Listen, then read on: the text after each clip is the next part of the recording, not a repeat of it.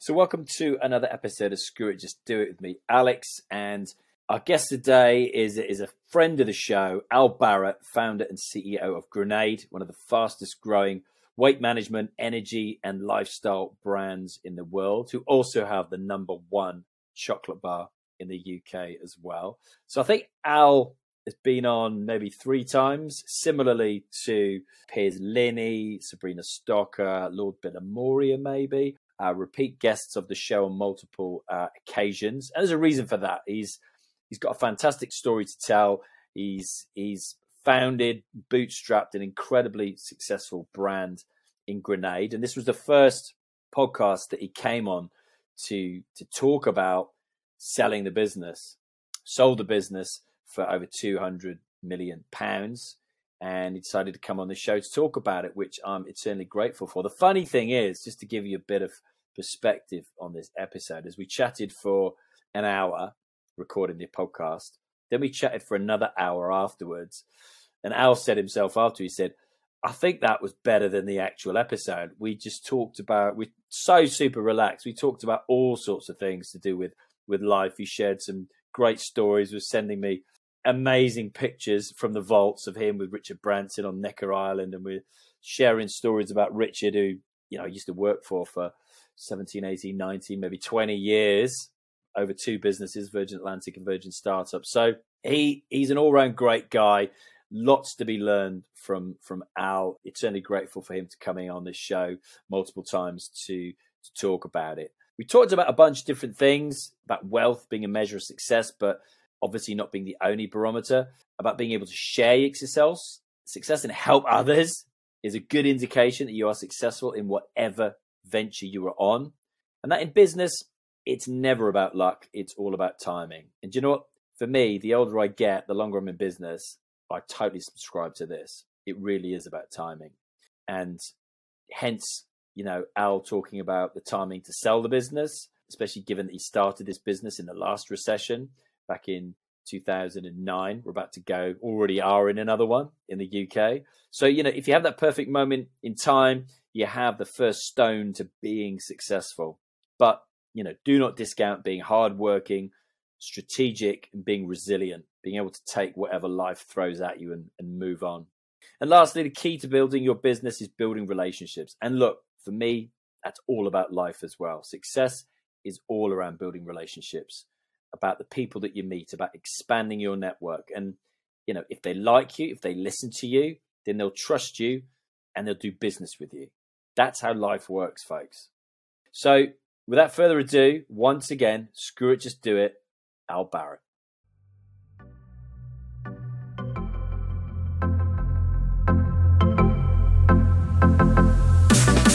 Welcome to Screw It, Just Do It, the number one ranked entrepreneurship podcast for business owners, entrepreneurs, and those aspiring to be so. The aim of this show is to showcase the world's most inspiring and interesting people who've decided to screw it, just do it. We offer 20% inspiration and 80% education, giving you the tools and advice to start, grow, and scale a successful business. I'm your host, Alex Chisnell, fellow entrepreneur podcast agency owner with a number one podcast, and startup advisor to Global Startup Generator and early stage VC, Antler. Each week, I release two episodes, a Q&A every Wednesday with one of the world's most inspiring figures, plus a solo episode every Saturday where I cover the challenges that all of us are facing as entrepreneurs.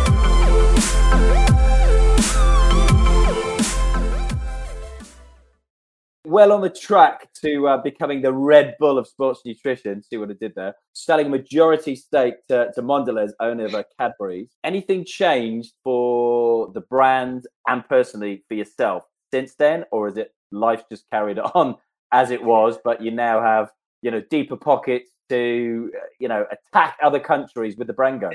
Yeah, yeah, literally. Yeah, it's been. I, think it's. I mean, it's been such a peculiar year. I think that the changes, I guess, this year are probably more COVID related than deal related because I mm. think it's kind of been business as usual, really.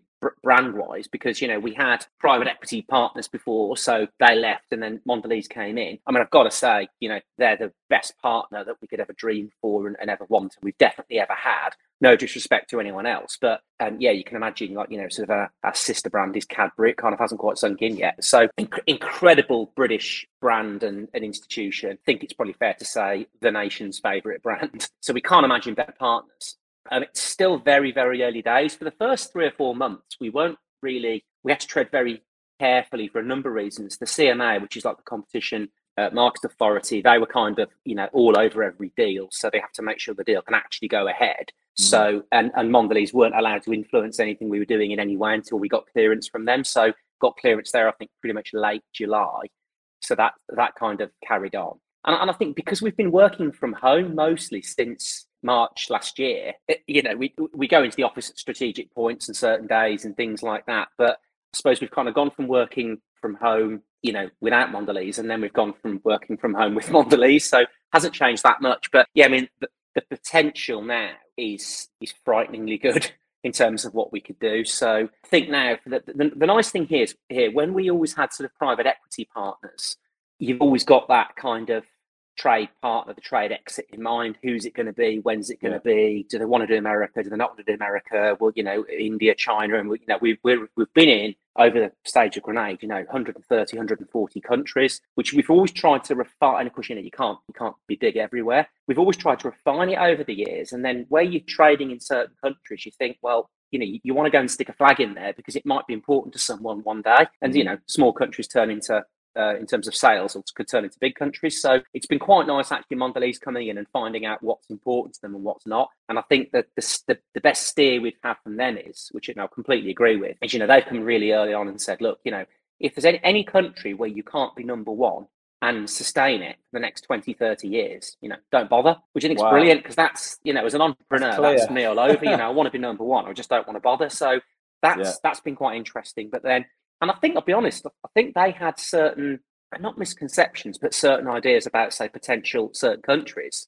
And they, you know, and they weren't potentially that bothered about it. And then when they've looked into it and seen the opportunity, even though we probably can't necessarily be number one there or sustain it for the next 20 years, it's too good an opportunity not not to do. So, you know, so still really as of yet, you know, we haven't managed to refine that list of countries as much as I probably would have liked to have done. It's been one of the hardest things over the years at Grenade because, you know, somebody pops up in a certain country and it all takes time and effort and, you know, translations and work and trademarks and it's expensive. And I think the hardest thing as an entrepreneur is actually saying, no, let's not do that. Let's ignore it and be disciplined. And I've always yeah. struggled with that. And every time we've had various deals, I've kind of always wanted someone to come along and say, yeah, don't bother with those countries. And actually, no one's ever really been able to do it because we're only still 11 years in with Grenade.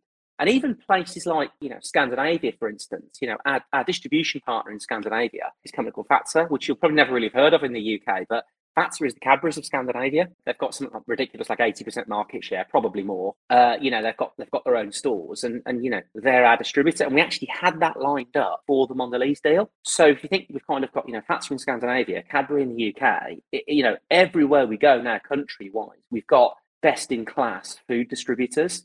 So mm. places like Australia and that now, it's absolutely flying because again, you know, Cadbury's well known everywhere. Yeah. And again, you know, these guys own Oreo. It's the world's biggest cookie brand, Oreo, and it's only Do they? I didn't yeah. know that. Ah, I was brought up on Oreos. I was brought up in Canada. Brought up oh, on that explains it. milk and Oreos, mate. There you go. That explains why your hearing's gone and you couldn't hear me earlier.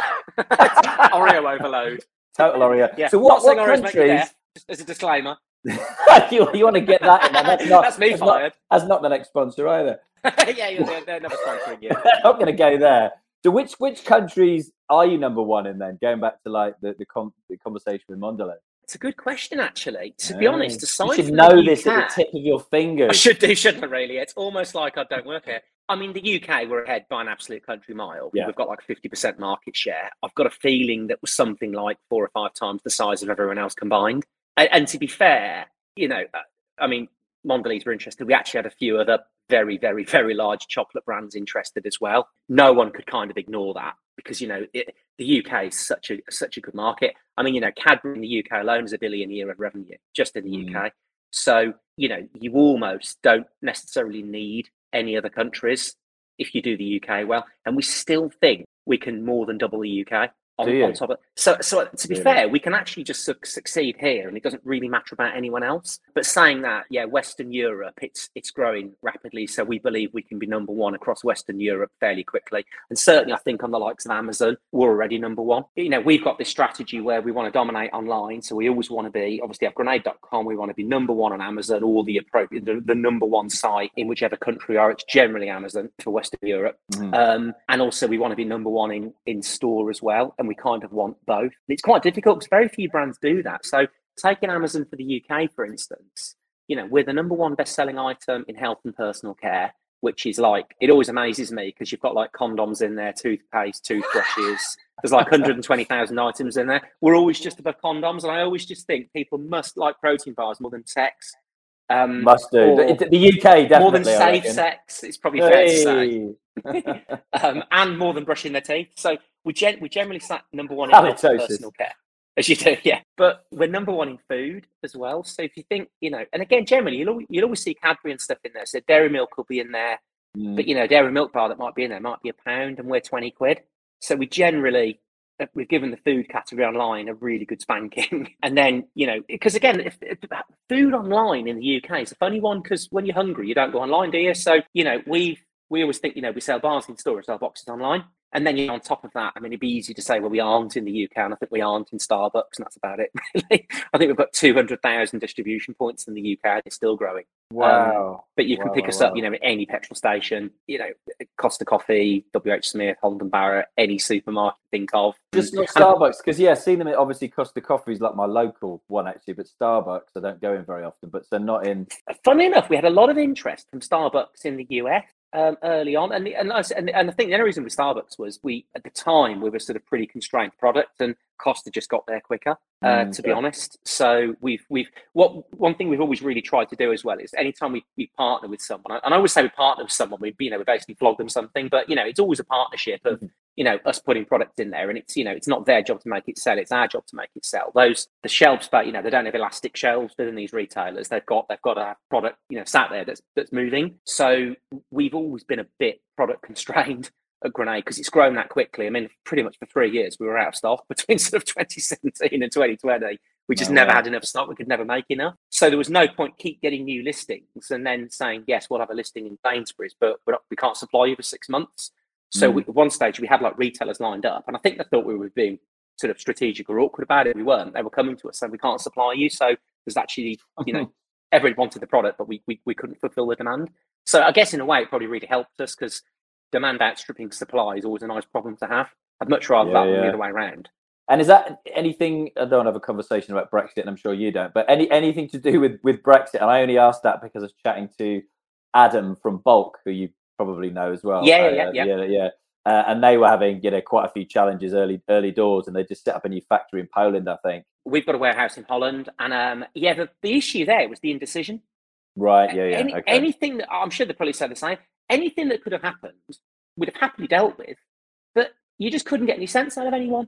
Mm. And of mm. course, it kept getting pushed back. So we kept on you know, stocking up to a certain extent, expecting delays at the ports, and you'd stock up and have retailer to stock up, and you've got to have a buffer just in case there was a delay. And you know, I've got my guys saying, "Oh, let's you know, let's have an additional three month stock." Mean, we don't need an additional three month stock, guys. If, if you've got a problem at the port for three months, we've got bigger problems because everyone's yeah, probably exactly. starved to death at that point. and I don't think Europe going to let us starve to death. I, you know, I think maybe have another week or two stop, but honestly, I just think it sort of is what it is.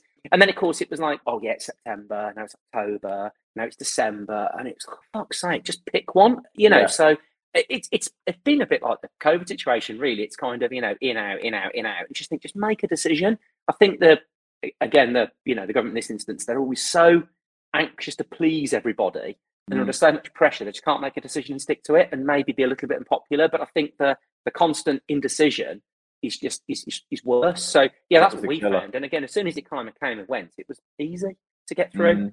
And most of these things are easy to get through if you kind of have just a you know what you're dealing with. Yeah. I, th- I thought of you uh, yesterday, fully enough, when I was interviewing.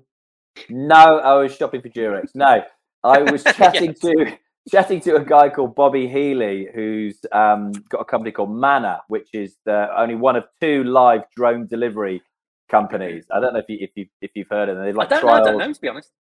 Oh, so so interesting. I mean, essentially, have an airline, you know, and they, they build the the drones themselves because there's no uh, drones out there that you could buy, you know, commercially that would be able to deliver what they deliver. But they've they've got it live in three towns in Ireland, or they deliver anything up to three kilograms within three minutes. Oh, wow. I was going to say, they're no good for my um, my deliveries because almost it's too heavy because I get things like machine guns turn up and some other things like. I'm going to get a Bren gun boxes there. ammunition. he has as well. If you're listening to this podcast and not watching it, he has ammunition. But no, well, it's all, it's all in there. Don't worry. Because they would say that the biggest, uh, the most popular deliveries that that they have um, are for coffee. You know, and I was thinking like with Costa Coffee, and you've got your bars. If people are, are ordering stuff, then grenade bars as well. People are ordering hot coffee by drone. Is that am I imagining yeah, this correctly? Honestly, super, um, uh, super interesting guy. And it must be novelty factor, surely. What? Because do they not have access to a kettle? I mean, God, if he's making a business out of it, fantastic. I'm all for that. I think it's genius. Oh, but I just imagine raised, me um, delivering because I have black coffee, so it's always like hotter than the sun. So too. if I like, if I want a coffee this weekend, I've got to order it now, so it's cool enough to drink. Um, I could just imagine me looking up. Oh, my coffee's here. It's like molten lava coming down on me. Well, he's saying that they haven't spilled a drop, and he's saying what a, a common thing people do, like when they've launched in, in the new towns, people will order eggs just to see how many just of them they're going to break. Twats. Just to be twats, exactly. And he said we haven't. He said the only thing that's gone wrong. He said one thing, and that was they literally dropped the package, and then the drone picked the package back up. He says, but each drone is fitted with a guillotine now, so it literally just can cut it off, and the package just just drops. But you know, he, he's back. He's raised thirty five mil for it, and he's trying to launch it in the in the UK and the US. And they've, like I said, trialed it in three towns in Ireland. But I think the biggest one is twenty thousand people at the moment. But they've done like fifty thousand deliveries. I mean, it, it, you know, all those things about privacy and noise. We had all those kind of questions, but I mean, it's fascinating, really. I think. Do you know what? I, I, I am absolutely fascinated with how we're going to you know monetize or let's say utilize the you know the first 500 maybe to a thousand feet um, above ground level because I, I, do think that's got to be the, the future because like you know i love driving but yeah. driving really is just becoming a miserable experience in fact that was the best thing about covid was driving wasn't it it was amazing driving anywhere in Absolutely. covid absolutely yeah because it was like you've got the roads to yourself it was brilliant so uh, yeah and of course now the kind of traffic's back you know, and the sort of the commute's back on a bit. So Horrible. Uh, you know, just yeah. uh, where's it going to be? You know, the next five, ten years, it's just going to be bumper to bumper everywhere. So I, am really interested, and obviously I fly anyway, so I'm really yeah, interested that's what I thought. in yeah, yeah, in how the the drone type stuff is going to take off. You know, excuse the pun, if at all.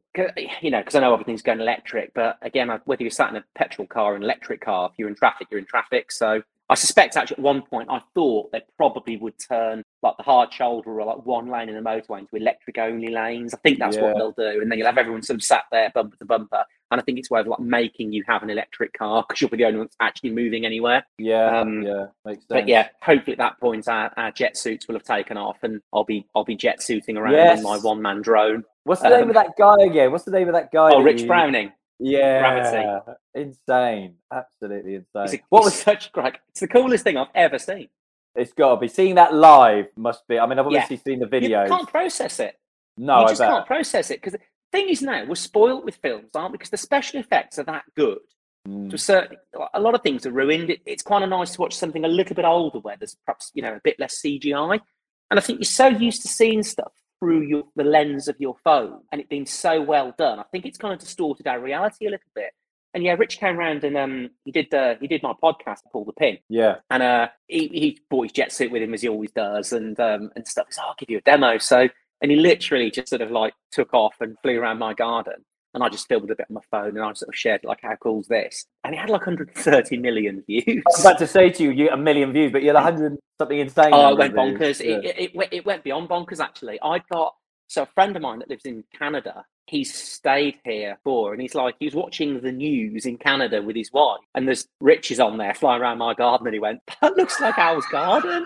and then he went on socials and he saw it was, and he saw my Instagram, and yeah, like the UFC fighters were sharing it, and Ricky Gervais Oh shared it. And stuff. Really? Sn- No yeah, Snoop Doggy. Dogg shared it. I actually messaged You've made it now, Al. You've made it. I know, I know. Hang on, just, Ah, just the arthritis. do some of that. Yeah, that probably sounds. If you're not watching this, I'm doing that thing where you, yeah, you do at school, where you, yeah, give yourself arthritis in your wrist. But um, yeah, when you were 15. But um, yes, uh, Ricky Gervais shared it, and so only a Snoop Dogg, and uh, yeah, it was bizarre. I was like sitting in Cornwall, going, "Oh, Snoop Doggy Dogg," uh, but is really funny.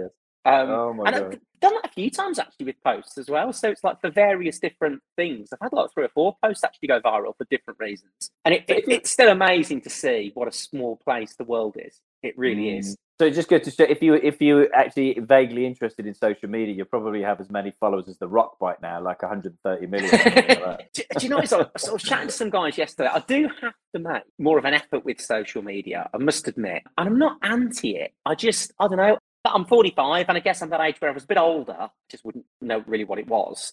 I was a bit younger, I'll be living on it. I'm just in that cusp where I kind of, you know, you've kind of got to do it to a certain extent. But I Mm. think I genuinely think, and people are telling me I'm wrong with this, but I genuinely think, why would people be interested in what I've got to do or what I'm saying or whatever? But people clearly are. But that still feels strange to me. Um, Does that? Yeah, it does. It hasn't. Yeah, that hasn't really sunk in. To be honest, a lot of it hasn't sunk in yet. And one day, I'm probably going to look back for about 70 and go, "Oh, that was probably quite good, wasn't it?" But I, I, I, you know, for me, I'm just, I'm an unemployed. Well, actually, uh, uh, yeah, Unemployable. unemployed gym instructor. I'm, I am definitely unemployable. But I'm just an unqualified gym instructor from Birmingham. So, and you know, for, for, for me, so I know I'm capable of doing, you know, quite a few things, but I do really try and stay, you know, as grounded as possible. Someone did say to me yesterday, "Ah, you- "You're too grounded," but uh, you know, g- genuinely, I, I- if I get up and I'm sort of doing stuff, it doesn't necessarily really occur to me to film it. You know, I try and enjoy, um, I try and enjoy the moment, and I want to see things with my own eyes, you know, not through the lens of phone. And and to be fair, like I said, I'm always, I'm always conscious of how I conduct myself because I appreciate that I'm very fortunate. I've got lots of nice things, and you know, and and lots of people don't have lots of nice things. So I'm just always conscious you know that I don't want to ever look crass, but also I don't want to spend the next forty years apologising for having worked hard um, No, either. So it's a fine balance. Yeah, yeah, and and still do. To be fair, yeah, it'd be really easy not to. Mm. Um, you know, it'd be very easy not to. So uh, it, it's um, yeah, that that's that's something that which I think uh, hopefully is probably quite common um, with entrepreneurs as well. I mean, I- you know, I don't consider myself successful, and um, I know lots of people I think are uh, you know successful, and they don't think they're successful either. Um, you know, and they're sort of ultra ground. It's really nice. So I do like being around people who are you know humble and grounded, and and you know, and certainly don't take what they've achieved or what they've got for granted. Because I think that's really important. Because actually, my life would be really boring. So I do like to try and look forward to things and experience things and sort of you know i kind of savor the moment because years ago like when i got in my very first car you know i saved up for a long time from first car most people do and then Mm. you know that was the biggest change i was going to get in in my motoring lifetime really because you've gone from not having a car and walking everywhere to having a car so um, and then now i've got you know quite a few cars and you know nicer cars it's fantastic and i love it but you'll never ever get that feeling again of your first car so i do try and what was your first car? and it- what was your first car? my first car was a G Reg Fiat Panda, a white one. Panda. Mine was a Renault Clio. There you go. oh, because you're, cause you're just that you're just that bit younger probably than me, or just that bit cooler, or just richer generally. Neither, neither. No, Um, but It- it was a thousand quid my Fiat Panda, and um, the insurance was six hundred, and I was on seventy quid a week at the time. So you can imagine it was a it was a big purchase for me.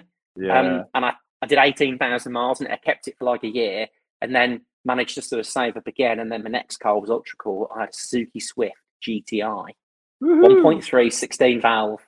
but there's also Everyone's that thinking, thing, what? Yeah, I was going to say it depends on the age of the audience, doesn't it? But there's also that thing, and it's probably somebody far more intelligent than me, like Steven Bartlett said. Like, if you're living your best life, you're not actually showing it on social media. You're actually bloody living it. You're not. Do you know what I feel? I- I feel that's funny enough. Again, I made this comment yesterday, and I think this is one of the things I don't get. And I'd be interested in your thoughts on this actually, because you know I know quite a few people who are bona fide billionaires, and again, mm. you know, wealth is a measure of success. It's obviously not the only measure of success. It's you know a measure of success if, if, if that's what you want to use as a, as a barometer. But you know these are people who've worked incredibly hard and, and and accumulated wealth from scratch. And you know they're sort of messaging me and saying about oh you know can you help me with LinkedIn or could you share my LinkedIn post and stuff like that. And I'm just thinking why why why do you care? Why you know yeah. why do you sort of want to why do you want to do stuff necessarily on LinkedIn? And I think mm. that one of the best answers I've had, which I think probably is true of myself, they do feel a little bit of a sense of maybe responsibility. You might think that, but I think if there are people who've you know become a billionaire from scratch, you know a lot, and you don't necessarily know what you know. And there are so many people out there, and and you know you'll get this, and I get this hundreds of times a day.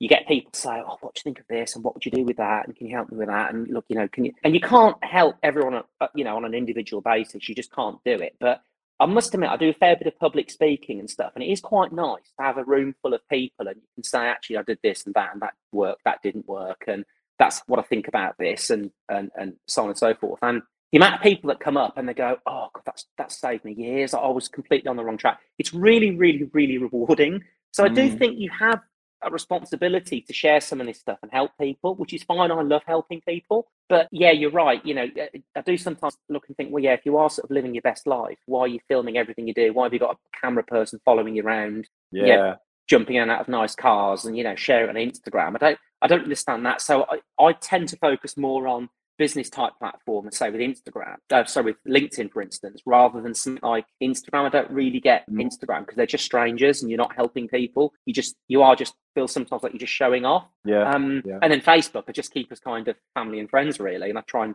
separate it that way. And I never go near Twitter because I always forget it exists. yeah, I like who's got time? Who's got time to get up every day and go, oh, just do my YouTube video, or just go onto Instagram, or just gone to Twitter, then it's LinkedIn, then Snapchat and TikTok and all that bollocks. And you're just thinking, do you actually do any work? I'm quite busy, know, to be fair. I'm well, that, that's so, the thing, isn't it? I think that people think thing. it's work, but it's not work. Social media is not work. I don't care who you are. It just isn't work.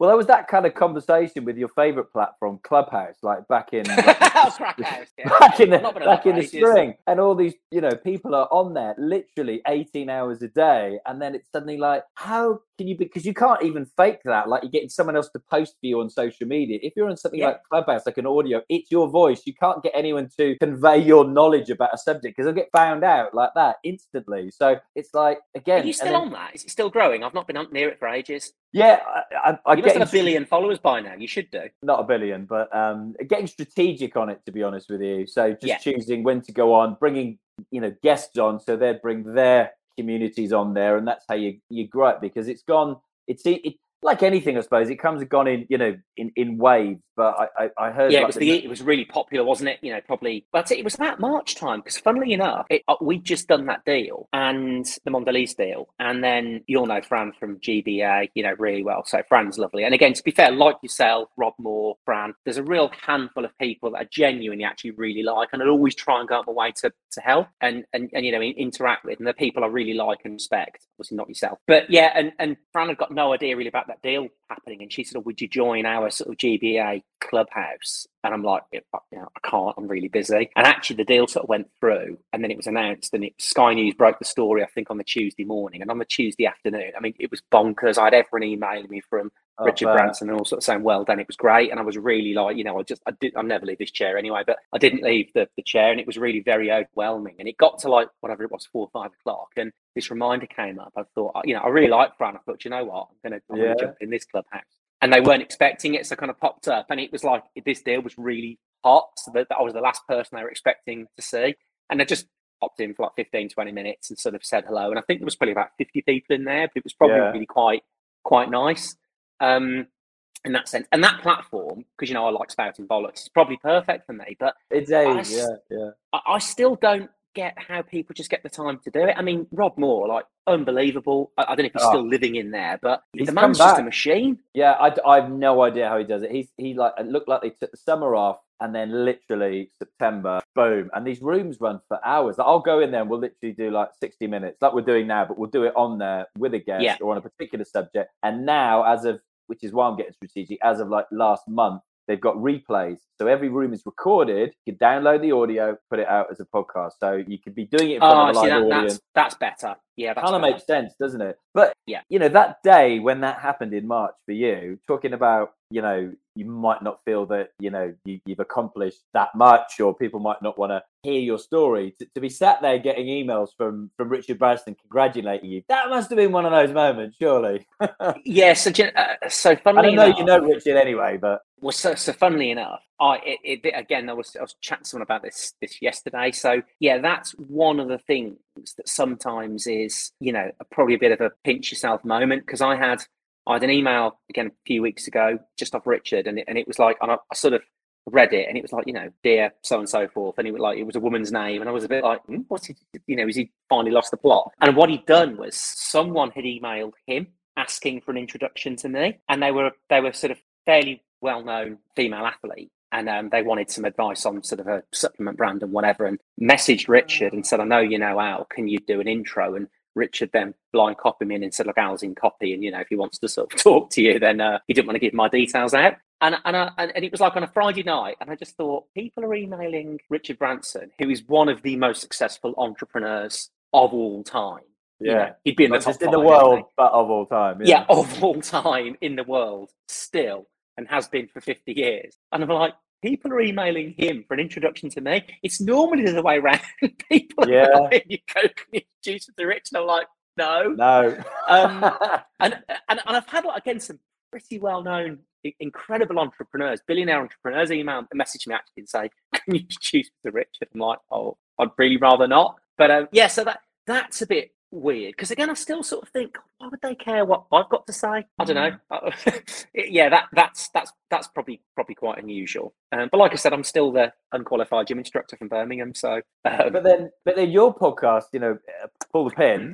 You're obviously interested in, in other people's stories and what they've accomplished, and, and getting them on your show. And and you know, when you started that, was was you know, for me when I started my podcast, it was like I actually want to ask that person a question. So normally I'd never get access to that person. So let's just get them on the podcast, and you know, you build a platform like you have. You you, you have an audience, you have a community, and it's it's it's there to be used and to, to share that knowledge with other people. So You're what was right, your I- I really you enjoy doing-? I, I I can see you really enjoy enjoy it. doing Yeah, Yeah, I really enjoy doing pull the pin. And generally, it, I always say it's business, brand, and banter. And it, like everything we do, I don't take it that seriously. And and to be fair, we haven't filmed one since July. So the last guy we had on was Okay. Staz from Thrudark. So Yes. again, you know, that was like ticks the military angle for me and the entrepreneurial angle and, and stuff. And he's obviously his training and stuff. So did that one back in July. And then because we're filming in my house, I've had loads of building work going on. So um haven't been able to have the noise, you know, we haven't been able to film because I've got lots of noise and disruption going on. And just like there's there's no parking for anyone. So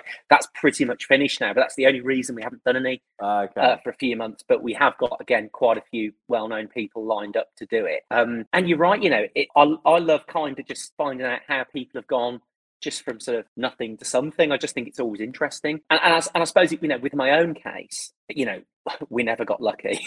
Trust me, we never got lucky. You know, some brands do just kind of have a bit of a moment in time and get lucky. I'm a massive believer in timing. We've had timing on our side because people over the last 10 years have been more interested in health and fitness that's helped us you know if we were doing this in the 70s you know it would have obviously been a different time so we've we've had timing on our side but you know every decision that we've made has been you know long thought out hard fought decision you know for the most part you know been the right one. You know we decided to transition not transition away from sports nutrition but become more of a food brand and Mhm. and take what we'd learned in specialist sports nutrition and kind of adapt it you know more for a, a mass market mainstream audience. You know a bit like a, a, a car manufacturer would do in terms of what they learn on the track you know they adapt and and, and modify it for the road the same really we did the same. So all that was a conscious decision you know we didn't just get there by accident. And i would say we didn't invent protein bars but we definitely invented good ones. And again we put mm. them in the locations that actually people wanted them. And it was bloody hard you know. Imagine trying to get a protein bar in a petrol station. You know Yeah. you're dislodging a chocolate bar or you know you, you're, you're fighting it out with the the top consumer brand in the world you know the unilevers and kellogg's and cadbury you know ferrero and, and stuff you know that that shelf space is uh, very very very competitive. So you can imagine if you're going in something's coming out. Um Yeah. and and you know to get someone to give you a chance was incredibly hard. So yeah we didn't do it by accident. We really had to had to fight for that. And I, and I do know how we did that and I, and I you know I've I've been CEO for 11 years. I'm still still CEO, God knows how. But I suppose then because I'm always in the detail of decisions that we make and things that we do, and there's always a reason behind it. You know, when I do interviews and people say, "Well, how did you do that?" and I know the answer was, to be fair, a lot of people probably wouldn't know the answer. They just kind mm. of they get to where they got to and don't quite know how they've done it. But I think with Grenade, we'd know exactly how we've done it because it's been bloody hard work. And who, you know, clearly that that decision to position Protein Bar as as a chocolate bar, create a chocolate bar that then became like the number one best-selling chocolate bar in the UK. Who made that? Who, who came up with that idea? Who, whose decision was that ultimately? Yeah, that'd be me, and everyone thought I was mad. So what? I, what bet, I know. I bet was, they did though. I bet they did. Yeah, it, I um, I didn't come close to getting fired on that occasion. but I was prepared to resign over it. Were you? To be honest, yeah, because we because I, we I didn't sort of get board approval and did it anyway because wow. I just believed in it so much, and it, and it was only because and again it's I know it's one of those situations where you can just go back and go, told you so. Yeah, yeah, yeah. But I just believed in it that much.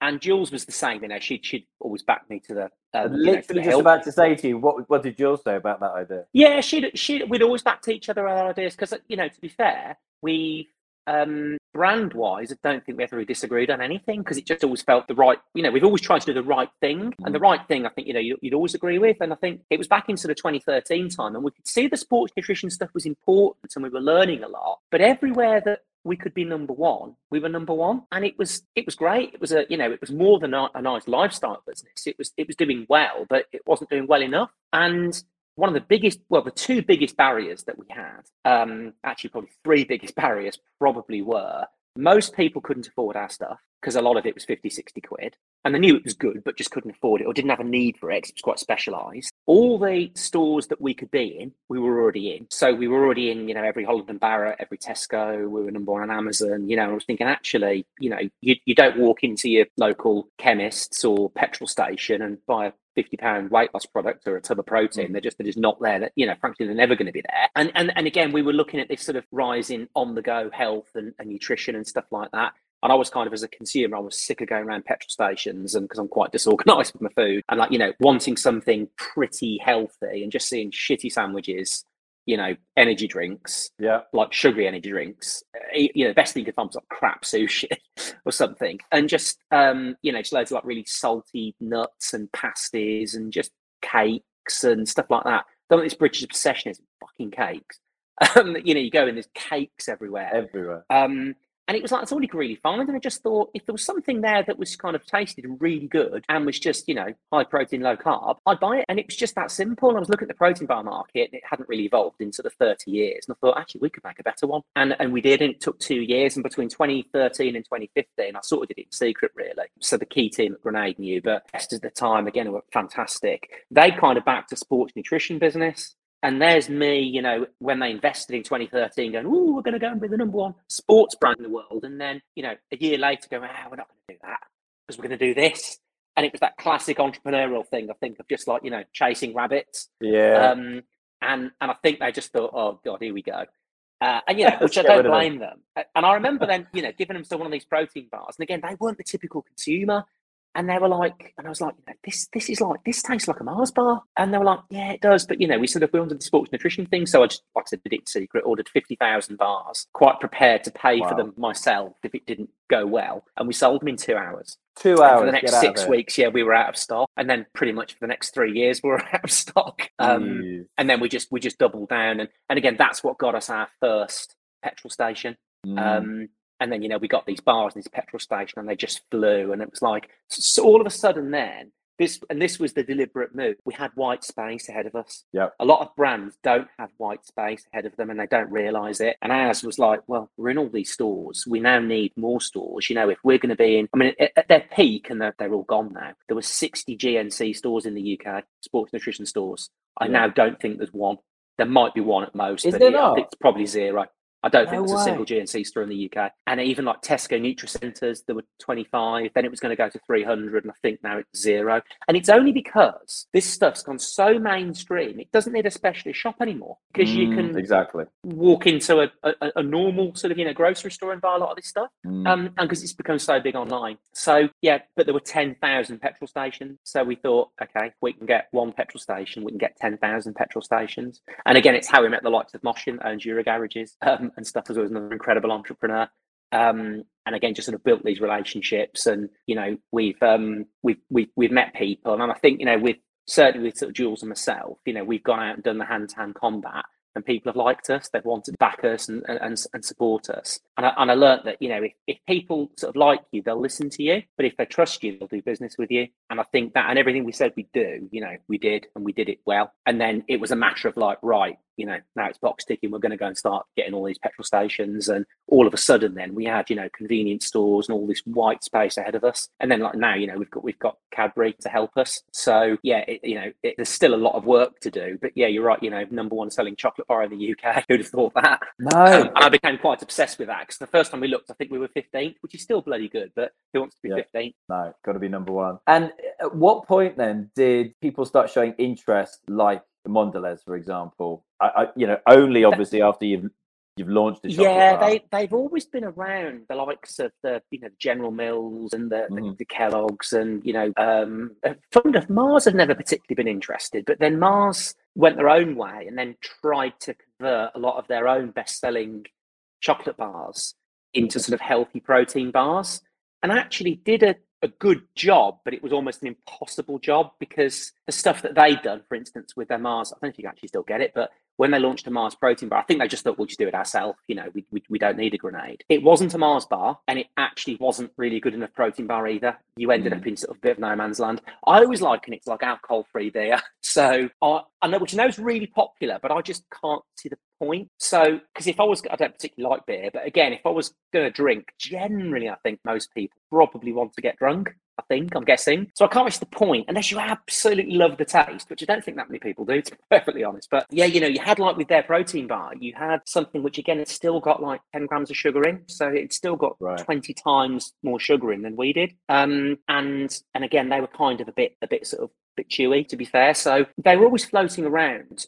We had interest in that with uh, like the likes of Ferrero and, and or whatever again and, and, and Cadbury around sort of 2019. And I think they just think they thought it was a fad. Right. I think they thought we'd kind of come and go, and people try it once and wouldn't come back. And actually, and then the real acid test, I think, was COVID. So you know, we we didn't sail through COVID. I don't think anyone particularly did, but we were we weathered it pretty well. If we lost sales, it's because the store was shut. Yeah. You know, it's yeah. as simple as that. And as soon as the store opened, the sales came back. So and you know, and again, online went ballistic. So people who couldn't buy us in a coffee shop because it was shirt, they just buy us on grenade.com or Amazon. So yeah, it just went bonkers. And I think then we all realised, and I think we probably probably knew this, that health is wealth. Yeah. So it, it- it really pointed, you know, turned people's attention to the fact actually you need to be kind of taking nutrition a bit more seriously here because you've got an illness here, which, you know, I hate to say it, and I think this is factually correct to say, is kind of targeting people who are generally overweight, more unhealthy, or with Yeah, other yeah. underlying issues. If you were fit and healthy, you are probably going to have a, a you know a, a less harsh reaction to sort of COVID. So why wouldn't you want to be fit and healthy? And again, I think with lockdown, people went one or two ways, didn't they? They kind of got fit or fat. So Indeed, or both. um, I, I won't say which one I did, but I, for the most part, actually, in COVID, I didn't train too much because I felt really bad because I've got a really, really good gym here, and I felt really guilty that people couldn't train. So I didn't yeah, they sort were of. bloody I- so I main, I, I kept consistent, but didn't deliberately go bonkers because I, I, you know, we did have a few of my team members come down in sneaky lockdown sessions, being very discreet. But yeah, so they've they've been interested around around then, and then they've realised one of the, I think it might have been General Mills actually. They referred to us, and I took this as a compliment. They referred to us as ankle biters, and and I, it made us kind of sound like Scrappy Doo, you know, a bit like you know, we're ankle bite. You know, they're they're worth billions, and we're we're there scratching away like this little yappy terrier that's really annoying. So Mhm. I sort of thought, fuck you, I'll show what ankle biting is then. so when, when that came back to me, but look, not in a nice way, like a challenge, just thinking, you know, we're never going to sort of, you know, destroy the likes of those sort of brands. But it was a real kick up the arse for me because I thought, not that I needed one, but he just thought, I'll show what ankle biting is. And it was a, it, was- it was that last bit of motivation we needed to probably go from like 15th bestseller to number one. And we sat at number two for a while. I think number one was Kinder Bueno. When we did the uh, the, the the last deal, I had a really lovely phone call with Giovanni Ferrero, um, twice in fact. Uh, Wow. he was just yeah, he was just great, and he got the nicest things to say. And you know, this is a, a you know again a, a company that's you know in the tens of billions, and it, and it's amazing. And again, you know, still there working really hard and super passionate about what they do. Uh, it was amazing actually how passionate he is about you know Ferrero because again, it was his father. I think it was his father's or grandfather's uh, recipe right. and idea. And it's amazing when you actually see these second and third generation entrepreneurs being custodians of, of mm. something, you know, that one of the relatives had done. Really powerful. And again, he just said the nicest things. And um, I'd have loved to have done some stuff uh, with the likes of uh, Ferrero, but we just couldn't ignore the Cadbury angle because. I grew up, okay, I grew up okay. in Birmingham with Cadbury, so you just you just couldn't ignore it. So no. I, I, did sort of send him a very nice email, so thanks, but no thanks, and he understood. But yeah, the type of people that probably used to get in their own way. Um, but yeah, just just you know, amazing to meet incredible people, and what an opportunity to have some of the world's most successful brands, you know, interested in, you know, mine and Jules' little startup. uh, basically, Indeed. I don't think it happens very often. It, it can't. It can't. And look, that probably brings us around. I know. Appreciate you taking, you know, an hour out of your day. Um, oh, my pleasure. Appreciated. And maybe you know, last question then kind of bring, brings it round is, you know, how far when you feel like a custodian of the, of the brand that you you you and Jules started like 11 years ago. How far ahead do you plan? And do you plan on a full exit? Do you plan on, you know, some kind of I don't know. I mean, it must be a crazy position to be in. It, you know, it really it, must be. It is a strange, and, and this is one of the reasons I wanted to delay the podcast a bit because it was sort of six months after the deal, and I, have got probably a bit more clarity now. I wanted to let the dust settle, mm. and and I, I, definitely wouldn't have known the answer to that. And look, you know, I'll always be the same as Jules. You know, we're always going to be the founders of Grenade, no matter what happens. I, I genuinely, I don't want to say it can't fail because any brand can fail but you know, for the first four years of Grenade, you know, we were glad when we woke, we woke up in the morning. We hadn't gone bust overnight. So you know, you, you can absolutely fail at that point. I don't think you know Mondelez would ever or could ever let this fail. But yeah, you know, small brands become big brands, and big brands can definitely become small brands. So I, I guess the, you know, I mean, I, I, and I clearly I'm not going to be CEO forever, and there's other things I'm going to want to do and, and stuff as well. And you know, I the one thing most entrepreneurs don't want to do is sit behind a desk. Yeah. So they've been fantastic in just kind of letting me do what I'm good at, what I'm best at. And again, we've got a fantastic team of 100 plus people, and you know we trust them to do a good job, and they don't need me sticking more in all the time. But I guess I'll always be a, a you know a brand ambassador for Grenade in some respect because it'll always be something that I'll care about, you know, because it's like it's, it's been our baby. But yeah, you know, you're right. You know, we don't own 100 percent of the shares anymore. I do still have some skin in the game, and you know, and, and I always want to see Grenade do well, whether I am or not invested in it. But in terms of the future, I think um, you know we've still got our plans and targets for the next couple of years. So we know what we want to do there strategically. And, you know, I want to make sure that we, we, we do that. And I guess beyond that, I do want to do more stuff that, again, I love, which is, you know, training, shooting, flying, traveling, all that sort of thing. If I can kind of still do that with my entrepreneurial head on and, and do stuff with other brands that I like and help entrepreneurs, you know, build brands and be involved in, in, in business and mentorship and go around the world and do things I enjoy, you know, absolutely um, happy days because the, the, the, tricky thing, you know, with myself, you know, I don't have any kids, got no plans to have any kids. So most people will be thinking probably about, you know, kids inheritance and, you know, yeah, the, yeah. The, you know, perhaps you know, in the, in the, Virgin case, you know, the, the brand going to Sam and Holly and, and, right. their grandkids and stuff. And it's going to, and then the same with Bikes of Ferrero, you know, that, that won't be the case with, with me. So, you know, we've always had one eye on, you know, even when we started Grenade, you always have to think about what you want to do, you know, post post brand because I think a lot of people don't think about that and it comes as a shock. And that's actually why I've always wanted to do things like flying and things that you always need that, that which are perishable skills. So, you know, you never get anyone in the world that's the perfect pilot that always does a perfect landing that can fly everything and, and, and whatever, you know, you're always going to get better at it. And because a brand is never finished and you always want to keep working on it, I wanted to as I perhaps work less on the brand, I want to work more on you know other sort of personal development. And you know, I enjoy flying and stuff as well. So transfer some of those skills so that you don't suddenly wake up one day. And I know people this has happened to, and you'll know a lot of them. Where you mm. wake up one day and then the brand that you've worked on for decades is is kind of gone. And yes, you've got money in the bank, and then you're like, you lose your sense of purpose, yeah. and you just think, yeah. oh, actually, I don't know what I do now. I've, I've had literally friends um, again, who've sold a business billions, and they've messaged me and they've gone, "I'm re- I'm so depressed," mm. and, and they don't really know who to talk to about it because most people would just think it's obviously you're a billionaire. What do you mean you're depressed? Yeah, go you play know, golf. So, whatever. Yeah, go and but yeah, go and play yeah. go and play golf for 15 hours a day, seven days a week. But, you know, a lot of the time they're, they're, mates as well are still at work. So, you know, and there's only so much golf you can play. There's only so many holidays you can go and so much traveling you can do, so many cars you can drive. Um, so I'm not sure if anyone's completely got the answers to this, but I've spoken to you know, I spoke to Richard about this. Um, you know, the, the likes of James Benamor from Amigo Loans, you'll probably know James. I know James. You know, awesome, yeah, James. yeah, awesome guy. Yeah. Um, awesome you know uh, Steve Bartlett. You know, there's there's there's there's a real handful of people that you know Mohsin and that from, from Eurogarage. There's a real handful of people I think that um have got or you know had and, and built successful businesses. Were just bloody nice, hardworking people, and, and, no one's really got the answer to this.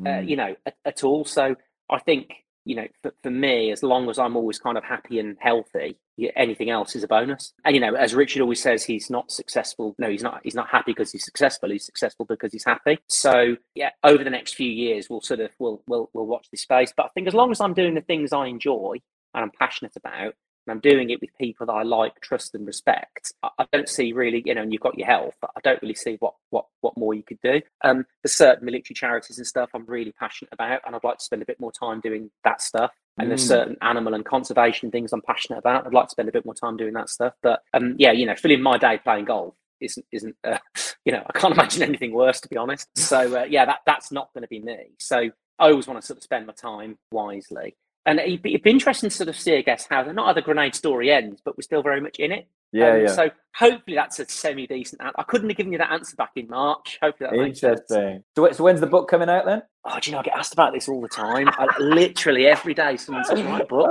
um, and and again, so again, I've got my diary. You probably saw I put on um uh, link to the day. Just, just 120,000 views, and that's just people saying show us your diaries. So oh I yeah, the picture where you've got all the journals and everything. Yeah, I, I yeah, keep everything. Yeah. I keep I keep every prototype. I've got every first box of Carb Killa.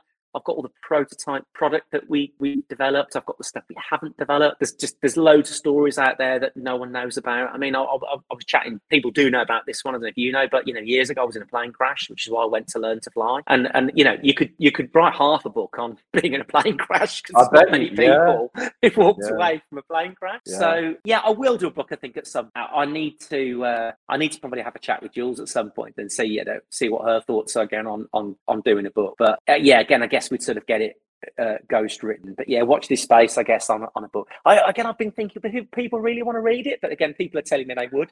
I, and maybe just exactly. writing one. I, I always, um, and I'd like to interview him again. I interviewed uh, Richard Reed from Innocent, and I always remember him saying, "We'd literally." He, he, top guy, isn't he? And he go literally, you know, we'd sign the deal for five hundred million dollars for for Coke or whatever Coke. on a on a Friday night, and I went home, and my wife gave me this like nine pound ninety nine shelf from IKEA, and he goes, "There I am, stood in the queue on a Friday evening at frigging IKEA in Croydon, taking this nine ninety nine shelf back, and it was just like that. That this is going to keep me grounded having a wife like that. see, so uh, see, I didn't know the story. I know Richard. Richard's gone quite quiet actually. Lately. I know he's in, I know he's in yeah. Jar. They invested in a lot of different brands, but yeah. you don't really. And it's a shame actually that Fast Track is no more because I used to see him at Fast Track, and that's a real shame. Is I really no hope Fast Track. Oh, yeah, they, they, they wound up Fast Track this year, Hamish oh, did, which is a right. real shame. Yeah. Again, a casualty of COVID. Right. Those those were just face to face events, and it's just not Got the same. Because and mm. actually, because apologies, we tried this face to face, which I'd love to have done. So you know, but it's just yeah, time, and, and so it's so difficult because you know we don't live close to each other. But we'll probably yeah. do a face to face one at some point, I'm sure, or do a live one even better. Yeah. Um, but yeah, when when Jules and I did our first deal, and it was Friday night, and um, we did a 35 million pound deal, and uh, we didn't get paid because the HSBC were transferring the money and it said grenade sale was the reference, and they thought we were arms dealers, so they blocked the transfer. So we sold the business and didn't get a penny. Um, so the money had to then go into escrow. So I remember ringing my sort of HS, I don't drop HSBC in it, but ringing my HSBC account manager on the Friday night or whatever, and I think he was off that day, and of course wasn't answering his phone. So yeah, bless him. That, so we couldn't get hold of him. Off. He's probably playing golf. Um, and um, yeah, and then that night we had a we had a curry, and um, I had a Cadbury's cream egg. Boom! Shameless plug, but true. What's a shame, but it's actually true. Cadbury, In fact, I think I might have had more than one Cadbury's cream egg. So I probably bought a box of six. A and curry it's because followed it was like by a Cadbury's cream time. egg. Yeah, I, I, love a cream egg. Combo. I, I know, and um, yeah, one after the other, and um, and yeah, everyone thinks that's not true, but it is absolutely true. But you know, you still have to eat, and I, I, think sometimes people think you do these deals, and then you know, what do you do? Just live on caviar forever? you know, just you like what you like, don't you? So it's in, I like the shelf story. That's brilliant. Yeah, it's it's a good one. It's a good one. And, and like you said, he, he seems to have gone very quiet because I, I did send an email saying again because we're coming up to episode four hundred. Which this is. It was like it'd be a really good chat. It's been five or six years to kind of revisit, you know, how the journey's going with Jam Jar and you know what what what they're doing at the moment. But he's gone. He seems to have gone super quiet. But do you know what? That's what I think. If you and I mean, I'm, you know, I'm not speaking for, for uh, you know for Richard, but I'm, I'm guessing again they've got loads of investments in up and coming brands but it's not the same when it's not your own. And remember, you you know you don't have the fire under you. Four years, Jules and I didn't take a salary or a day off. And in fact, really, the amount of days off in the last 11 years I've actually had, I could genuinely count on one hand. If you're building a business or a brand, you know, there's no such thing as a day off. You're always on call all the time. If you aren't, and if you aren't, you know, physically doing something, you're thinking about it. You know, I yeah. can guarantee it. And yeah. it's just not the same when it's someone else's because you can you can just switch off. And you need I need a fire under me. And like I said, for the first few years, you think you're going to go bust. You know, we thought we were going to lose the house multiple times. You know, we are down to 27 quid. So if that doesn't make you want to make it work, nothing will. Hence the decision you know, not to have children because we didn't know if we'd actually have a house to bring them up in. You know, it's, it's serious. So why, why put more pressure on yourself, have more responsibility Mm. You know, if, if if you don't need to. So I, I would imagine, say with with Richard, hopefully again, you know, he's probably got a family. And he's just he's just enjoying family time. That he's probably yeah. never had because most people just don't get it. And again, um, he doesn't plaster it all over social media. Again, too busy to be. it, well, that. it's interesting because again, he's someone that doesn't really have, I don't think, a social media following, no. but he should yeah. have. And I think yeah. one of the frustrations with me with social media is the people who've got the biggest followings. It's because they've spent the time and effort on the platform but it isn't because they know the most. It's because they spent the time and effort on social media. A lot of people I know who actually built credible businesses been building incredible businesses and they haven't had time to be kind of doing stuff on social media as well because you know likes don't pay the rent. You know it's as simple as that. There are a few people who've done both but again it's ultra rare. Steve, Steven Bartlett being one of them but there's there's not many I yeah. don't I don't think you can do both. And, and, and I, I, you know i even suspect with Steven as well the the social media side of things is, is still probably different for them because they've had they've had a, a you know a, a digital business, mm. so it, it, you know it, you can see how it's gone more hand in yeah. hand. But I still suspect that the social media side of things has kind of you know dwarfed potentially what they did with Social Chain in the earlier days. I mean that the nicest way. I mean it's a compliment, you know, because I know Dominic yeah, yeah. Uh, really well as well. But I think you know the I do think potentially with you know that that business. Be interesting actually to chat to them and see if they would have liked to have stayed in longer. Or again, I know again they sort of they did deals fairly early on, like like we did deals fairly early on. Um, mm. Interesting to chat to some of these guys probably and see if they do things differently going back. You know, I certainly pull the pin. Um, yeah, yeah, yeah, yeah, yeah, exactly. Yeah, Dom, Dom's a great I've, guy. I've, I've, had Steve on Paul. I need to be on Dom actually. I've had Steve on Paul. I was going to say, you've had Steve uh, on. I, I had Steve on, and then I got Dom on in the summer and um, got on like a house on fire again. I thought it's such great. a nice guy. Both of them, yeah, such They're great, great. guys. I, I just, I, I, like I said, I genuinely like being around people that I like, and it sounds yeah. really simple, doesn't it? But again, you know, I've had previous businesses, you know, and, and I haven't liked being there because I haven't liked the people I was dealing with necessarily. Mm-hmm. Um, and and generally at Grenade, we when we set up Grenade, you know, we always said we're never going to deal with anyone we don't like. We genuinely said that and we didn't. Yeah. you know, to be honest. Um, so because it was kind of our choice. It's a good um, mantra. You know, because yeah. you know we were in, when we had our previous business. You know, we were importing product from the US, mm. and um, yeah, a lot of suppliers didn't really trust. You know, they'd have, they'd have dropped us in a heartbeat and did, and that's why we just went and did it ourselves. Yeah. Um, you know, in that sense. So um, yeah, working with people that you trust and, and like has been um yeah, something we've never ever wanted to compromise on. To be honest, like it. And um, I just thought of a last last question, Virgin related, just because I bought some more stock the other day when the share price dropped. Uh, have you got a seat on Virgin Galactic? No, I haven't. And actually, oh, I, I, thought I you reneged on a hand. Re- yeah, everyone says that. I reneged on a handshake with Richard because he made me promise I'd do it. Um, really? I was with yeah, Piers Linney, and he said he just he sold his about two years ago. He goes, "I got sick of waiting, and I had a ticket, and I just bloody sold it." Yeah. Do you know what? I it's I like aviation stuff. It doesn't really extend to space, particularly. I okay. think if you've got an absolutely lifelong desire to go into space, and lots of people do, and you can mm. afford it, yeah, why wouldn't you? Personally, I wouldn't want to have spent, even now, I think it might have been about 500 grand at the time. It might be 250 now. I've, I've got about yeah. 500. I think it's probably because it would have been, you know, it'd be, I couldn't just go, it'd be Jules and I. So, you know, it's like you know, half a million quid, I think you're probably in space or you wait this for five or six minutes. It still feels again, you know, pretty expensive. If you're desperate to do it, fine. There was a long waiting list, and I think the one of the things that um, put me off again was the, the time. It's not just a case of going to the US and you know jumping in a spaceship and going off and coming back there's quite a lot of training involved there are multiple trips to training in florida there's multiple trips Right. you do in terms of Okay. experiencing weightlessness and um, the g force and stuff and i think you can do it without all the training trips but i think you're running a risk of probably ruining that trip for yourself and everyone else because there's like six people that do it with you see if you Mm. end up not having experienced weightlessness before and you end up being sick you're being sick over everyone who's actually with you and i know a lot of people who train together do want to go and uh, fly together as well. And I know when I was chatting to Richard about it, probably three or four years ago, it did still look years away. And I think Mm. there might have been a six-year waiting list then, uh, you know. And and so yeah, I um, I you know, it just wasn't something that was uh, top of my bucket list, you know, to do. Maybe that'll change, but again, as I get more time to go and do things, it might be something actually I could I could invest the time in in all the training and stuff that's that's required. But yeah, time's still my commodity. So um, I've got to sort of you know use my time off with Mondelez wisely. So you should. So you should. Well, I'll let you go and play with your Bren gun. yeah, it's not a euphemism. I've, I've actually I've never been shooting before. My friend friends are taking me shooting What? in a couple of weeks. I've, I've no, I haven't, and That they're like, sounded "Wow." like you've never been shooting before. that's right. Yeah. Really? yeah, yeah, yeah. I don't know why. Never, yeah.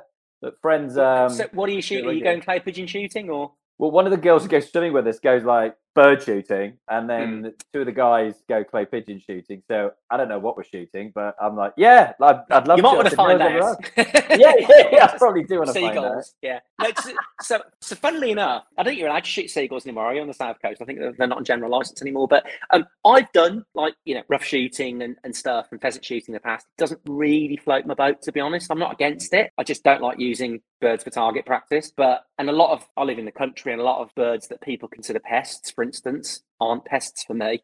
So you know they, they don't bother me. But yeah, I quite like clay pigeon shooting, and I like target shooting. But I like all sorts of competition pistol shooting. I like going to the US and doing range shooting, and yeah, I just like mm. you know generally using explosives and stuff really. And I've done loads of shooting with some of the special forces guys that we work with, and I've I've just even as a kid, I've just always enjoyed kind of guns and shooting. I've just always been interested in it, and it Yeah. you know, some people are against it, doesn't float the boat, which is fine. But um, yeah, I do quite like clay pigeon shooting. But it's just, again, it's just a really good discipline. It's a nice thing to do with some mates. Weather doesn't spoil it. I've been out, you know, amazing sunshine, howling wind, gales, snow, minus 10. You just, you- you're out in the fresh air. And generally, if I'm doing something like that as well, I'm not sat on my computer doing, you know, Instagram No, doing social media and all that crap. I'm, I'm just thinking about what I'm doing, which is why I like flying, actually gets me away from my phone. Yeah, yeah, So, um, exactly. Let me know how you get on. I hopefully really enjoy it. You just I need, like will. anything. You need to find something you enjoy. Yeah, well, it's out by a really well-known pub called the Museum in Dorset, which is meant to be like the best, the best food. Where um, who is it? Guy Ritchie. Who? There you go. This brings it all back round. Lock, Stock, and Two Smoking Barrels was he was the director of, and it's where he goes shooting. And my, my friend owns the pub, and he used to go in the pub with Madonna and, and all that kind of thing. And I was like, that that sounds like a good story. I'll go and shoot over Do you there. Yeah. Again, do you know what? It's a nice sort of social thing to do. So I, I'm not, I'm not into sport. I don't follow, I don't follow cricket, rugby, football. I'm not into motor racing. I don't play golf. You know, I'm not into like horse racing or anything like that. But actually, shooting again is like a, just a nice community of people. And um, you know, I'm off shooting in a few weeks in Wales with some friends. And um, again, you know, we'll we'll just have a, a, a great laugh. And there's something very satisfying. You know, we'll be shooting fairly extreme distances, like you know, a thousand meters plus. There's something quite satisfying about shooting like a, a target that's about one inch across from like half a mile away. Yeah. Because again, because it's actually quite difficult, and there's a lot of factors that uh, come into come into play. So yeah, hopefully you really enjoy it. I've never really, I've never really heard of anyone who's you know not enjoyed shooting when they found Okay. something that they enjoy. yeah. That just as, when you mentioned seagull, then that's the last thing I'll finish on. I like the fact you've had like 19 last questions. Do you like that? this when this guy Bobby Healy was talking about the the drone, and he was saying it's the size of a seagull. We can carry something that weighs three kilograms. The lady came up with a question because we're doing it live on Clubhouse. Came up with a question. Um, so how many pilots have you got piloting these drones? Then he's like, I just said it's the size of a seagull. you get someone inside of a seagull. She, she, like- she might she might have thought they meant like remotely piloting them, like they were rem- remotely piloting big drones. But yeah, it was like Ah. someone like sat on the back of it, like Falkor from Never Ending Story. Just the, yeah, the image I have with Limahl playing in the background. Yeah. That's what you should do shooting. So go to Republic of Ireland or whatever, and then as their drones come off, get you get you know get your eye in there. So you'll see the funny side. yeah. Okay. Right, yeah, Al. They're, they're, they're slower than clays and a bit really bigger. Fantastic. Uh, well, listen, this was this was definitely worth waiting for. So appreciate you taking the time out, my friend. My pleasure.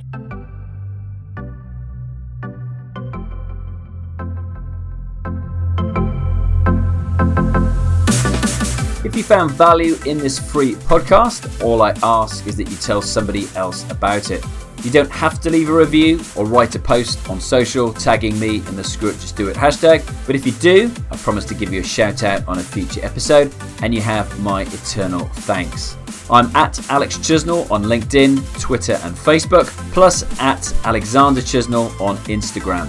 Alongside the Screw It Just Do It Facebook page, this houses the Screw It Just Do It community and has the most up to date information on all things Screw It Just Do It, including all of our live events. I love hearing from you. If you either message me on LinkedIn or email alex at screwitjustdoit.org, I promise to reply.